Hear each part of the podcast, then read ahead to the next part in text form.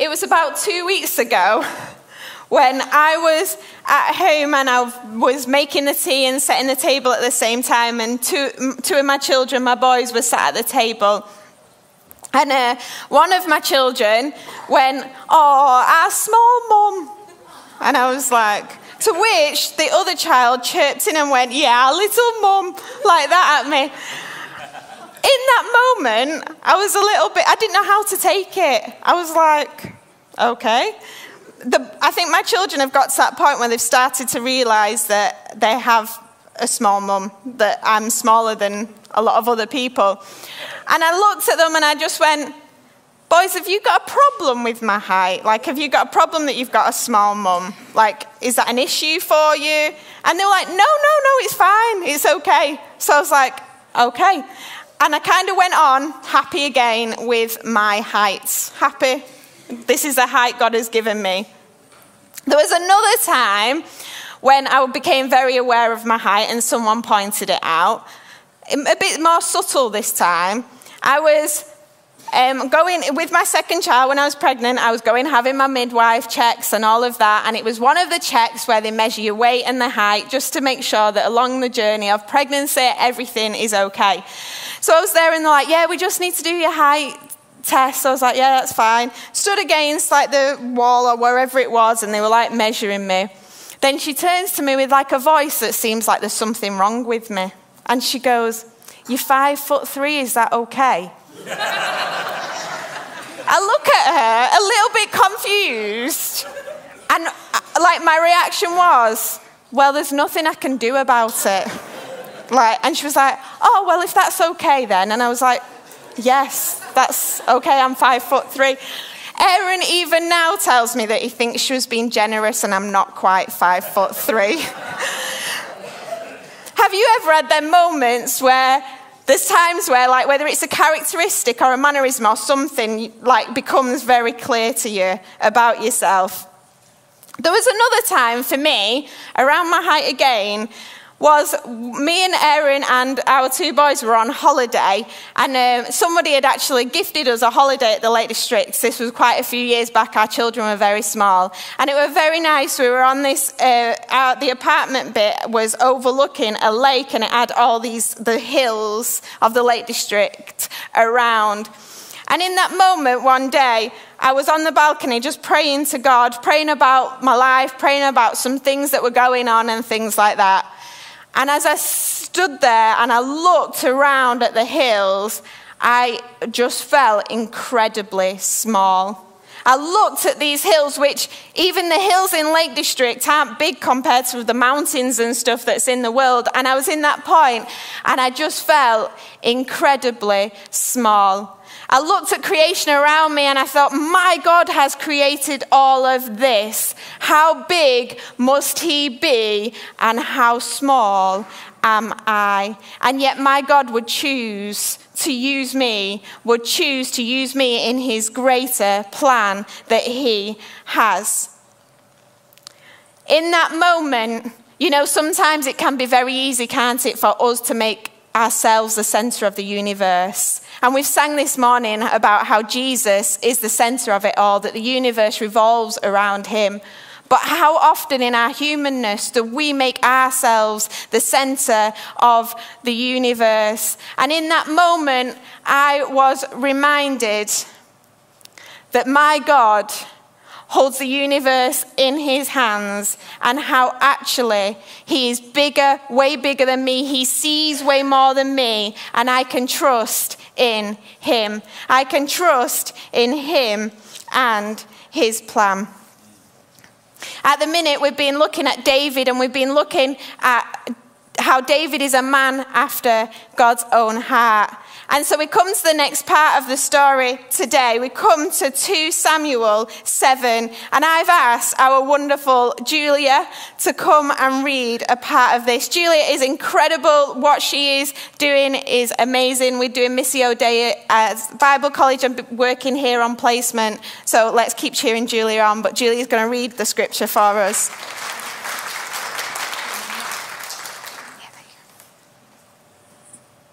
After the king, is it oh, on? After the king was settled in his palace and the Lord had given him rest from all the enemies around him, he said to Nathan the prophet, Here I am, living in a house of cedar, while the ark of God remains in a tent. Nathan replied to the king, Whatever you have in mind, go ahead and do it, for the Lord is with you.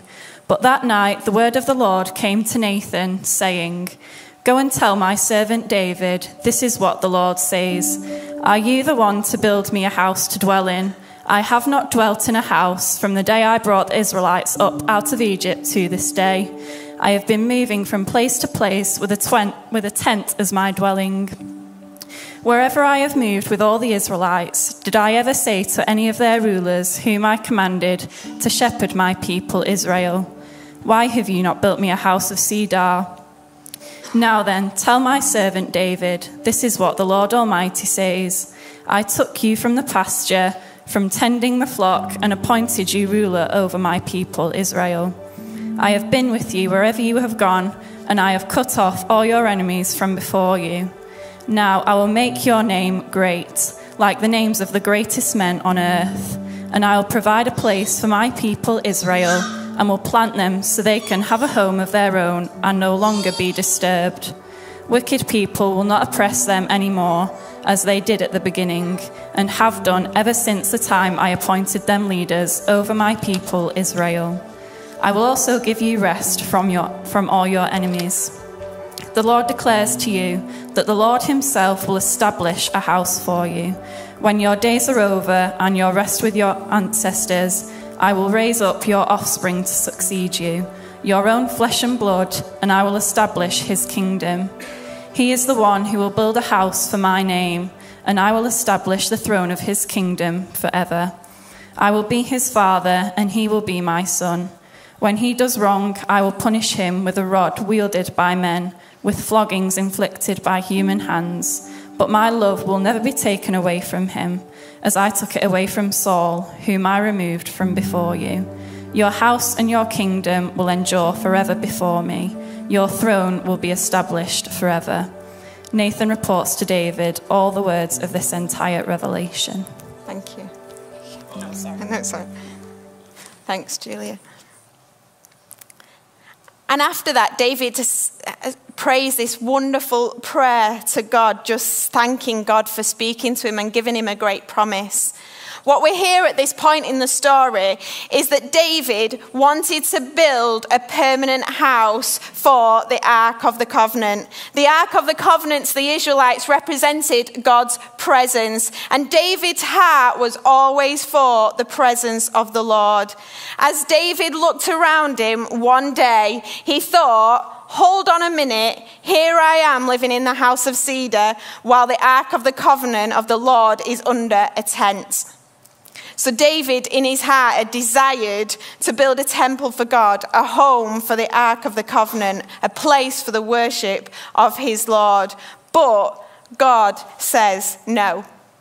God says no to David. What David wanted to do seemed really good. It seemed like a good thing, but God said no.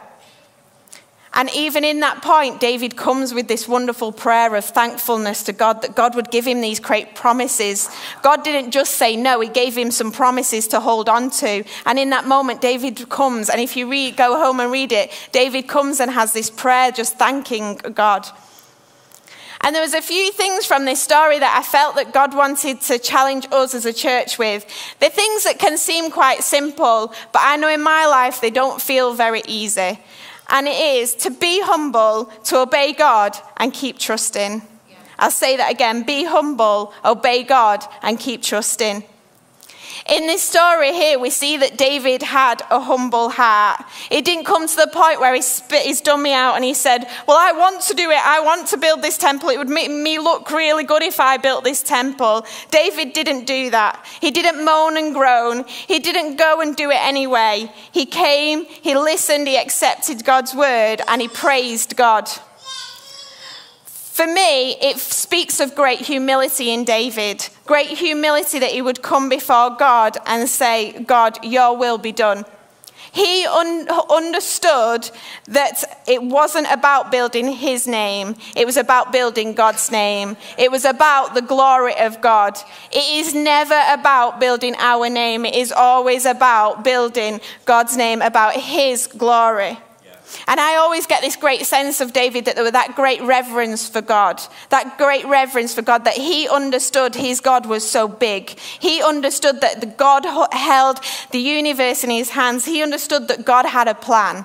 And he understood, understood he, his part in that was maybe even so small, even though David did great things. You know, I want to live a life like that.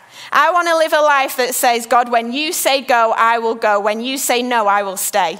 That listens to God's voice and says, I will do what you say. I want it in my life that my life would glorify God, that everything I do would glorify Him. It's sometimes easier said than done.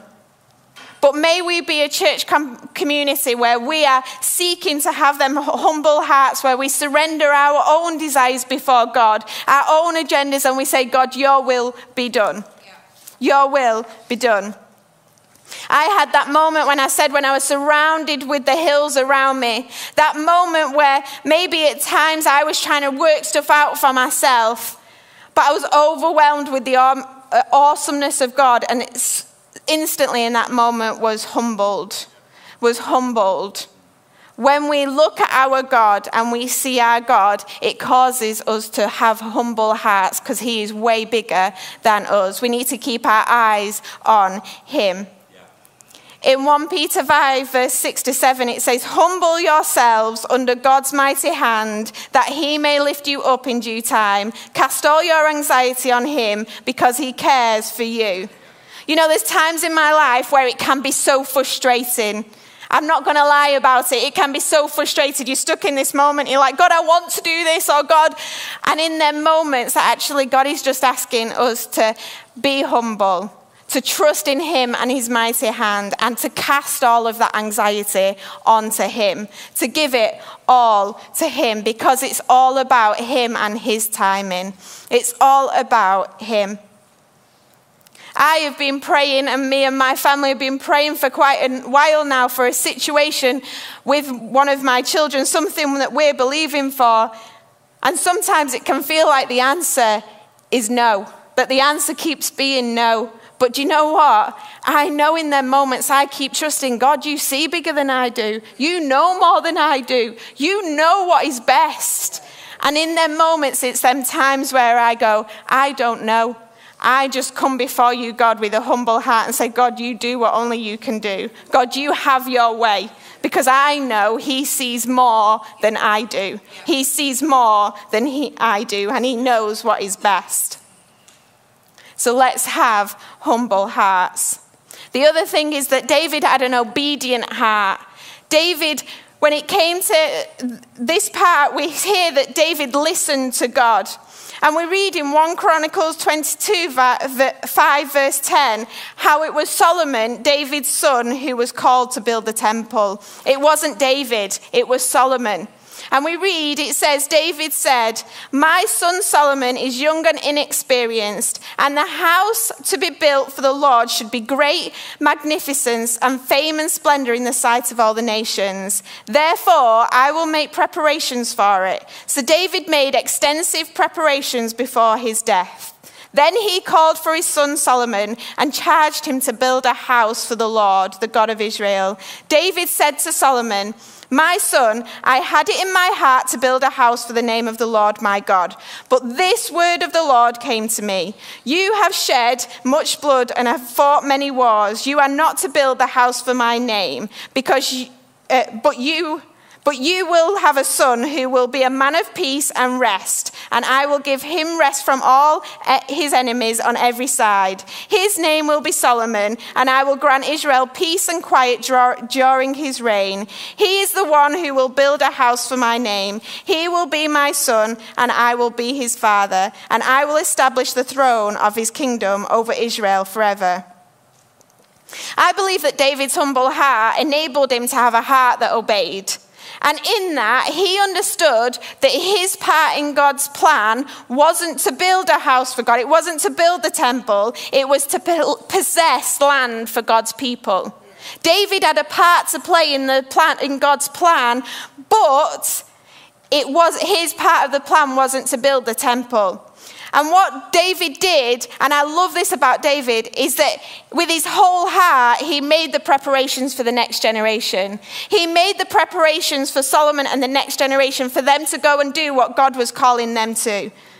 When we act in obedience and submit our will to God's, we give the next generation a leg up.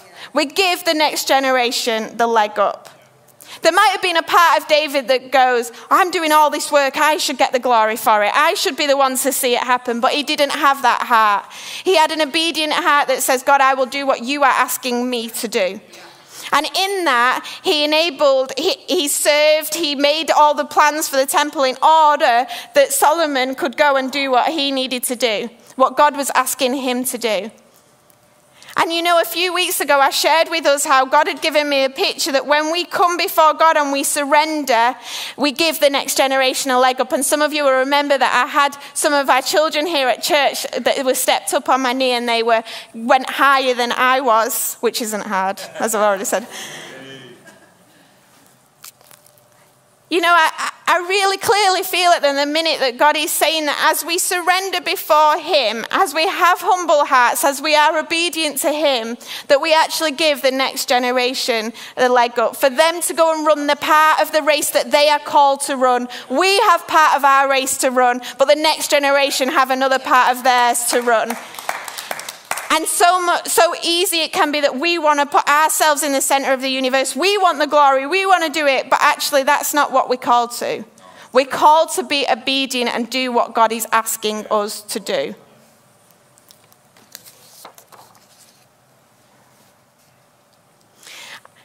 I'm going to keep going back to that point when I was at the Lake District with the hills around me. And as I said, there was time there where I maybe was trying to work stuff out and I was being all frustrated in, my, in the moment, and God stilled me in that and said, Look how big I am. In that moment, and this happens so much in my life that when I'm trying to like work stuff out and I'm like, how, how do I do this or whatever, I often, God brings me to that point where his word to me is just keep serving. Yeah. Just keep serving. And that's where I feel God calls me to that act of obedience. Just keep serving.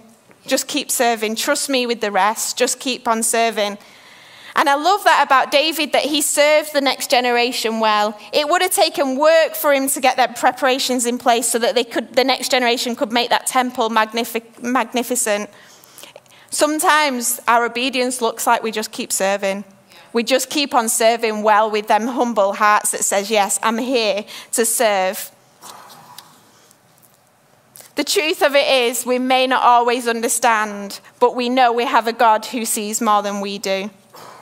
You know, David's family line held the messianic promise. It was Jesus that came from David's line. And how incredible that God saw that plan. God knew all of that. And so David's obedient heart was an incredible part of that plan. We need to know that God sees more than we do. The next thing I love about David, and the band can come back up. The next thing I love about David is that David had a heart that trusted. And I love reading the Psalms and reading David's words in the Psalms. And you know, you look at David's life and it wasn't always very easy. But the one thing is, is that he consistently trusted God. When you read the Psalms, you can see that he consistently trusted God. For example, in Psalm 62, verse 8, it says, Trust in him at all times, you people. Pour out your hearts to him, for God is your refuge. I'll say that again. Trust in him at all times, you people. Pour out your hearts to him, for God is our refuge. I constantly am reminded that I need to trust God that at all times, no matter when it's confusing, I need to trust God. Even when it's great, life is great and it can be easy to go, I don't need you, God, anymore. I need to keep trusting God. All times, in the good and the bad, need to consistently keep trusting God. Because I'll say it again because God sees more than we do God sees more than we do. When we try to figure things out on ourselves, even at them times when something looks really good and we're like, yes, this looks really good, but God's saying, no, that's not for you. Even in that times, we've got to trust. We've got to have them humble hearts that say, God, you're bigger than I am. You know more than I do. You see it all. We've got to have them obedient hearts that say, God, I'm going to trust you and I am going to say yes to whatever you tell me to do. Even if that means not do it, like saying no. If he says no, that that's saying, okay, I'll stay here. I'll just keep on serving. I'll do whatever you're asking of me. And then in all them times, at all times, to keep trusting, to consistently trusting God, knowing that He sees way more than we do. Yeah. As I said, it might sound very simple, but it's not always very easy. And I can say that in my life that it's not always very easy. How often do we want to pick everything up? Do we want to control things? Do we want to make ourselves the center of the universe? But I've learned in my life it never goes well like that. The best place to be is when we acknowledge that God is the center of the universe and we trust in Him and His plan. And knowing that He is such a loving God and a good God that He would choose to use us, that He would choose to use each one of us. And so this morning, I kind of want to challenge us as a church to be a church where we have humble hearts, to be a people that have humble hearts, to be people that always choose to obey our God, and to be people that will trust God at all times. No matter the season, we will keep on trusting. And as we come to worship now, um, I just felt as well that sometimes some of us can feel that we're in that place of a fight do you know where everything can feel like a fight and it can feel like it's confusing and we're around and we're trying to figure things out? Maybe God's put great things on your heart. Maybe you've got great desires that God's put in your heart or your desires in your heart. And we can kind of want to try and make them happen and we can be stuck in this fight where we think, feel like we're fighting for them. Or situations around us, we feel like we need to, like we can't cope with it, but we're trying to still fight and trying to control it and make it work maybe trying to do it all on our own strength. But I felt that there's a word this morning that the victory comes in our surrender. The victory comes in our surrender. The victory comes in our surrender. And there's a verse in my life that is so special and so dear to me. It's a life verse for me. And it's Exodus 14, verse 14. And it says, the Lord will fight for you. You need only to be still. The Lord will fight for you. You need only to be still. The Lord will fight for you. You need only to be still. The victory comes in our surrender. The victory comes in our surrender. So this morning, as we come now to worship our, our, incredible, awesome God, the God who sees all, the God that is loving, the God that sent his Son to die for us, the God that conquered death. As we come to worship him, let's find ourselves in that place of surrender, that place of stillness, knowing that our God will fight for us, that our God will fight for us so much at the minute, I'm finding myself at that place where all I feel I can do is like fall to my knees. That all I can do is fall to my knees. But I know in that place God meets me. I know in that place God meets me because it is there where the victory is in that place of surrender. In that place of surrender because it's never about us, it's always about Him. So I'm going to pray for us, and as we come to worship, Maybe it's this morning again, once again, that you need to surrender before God. That we would be people that have humble hearts, that we would be people who obey God, and that we would be people who keep on trusting at all times. Yeah, yeah dear God, I just thank you, God, that you are such an awesome God. I thank you, God, that you are so incredible, Lord God. And I pray that I would never lose sight of that. I pray as a church we would never lose sight of your awesomeness. It is all about you, God. It is all about you. And I pray, Lord God, that as a church we would humble ourselves before you, that we would kneel before you, that we would surrender before you, knowing that in that place you meet us, in that place you meet us, that there is victory in our surrender, that in our surrender we give the next generation a leg up.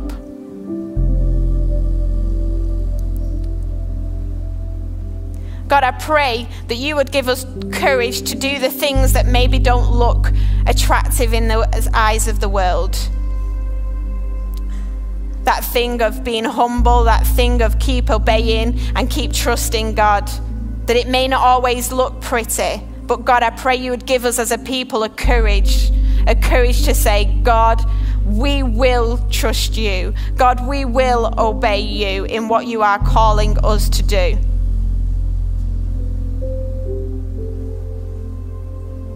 And we thank you, God, that all we need to do in this moment is be still before you because we know you fight for us. You fight for the things in our life that we're believing for, them situations. You fight for us, Lord God. So we come before you this morning in stillness, in surrender, and say, God, do what only you can do. Amen.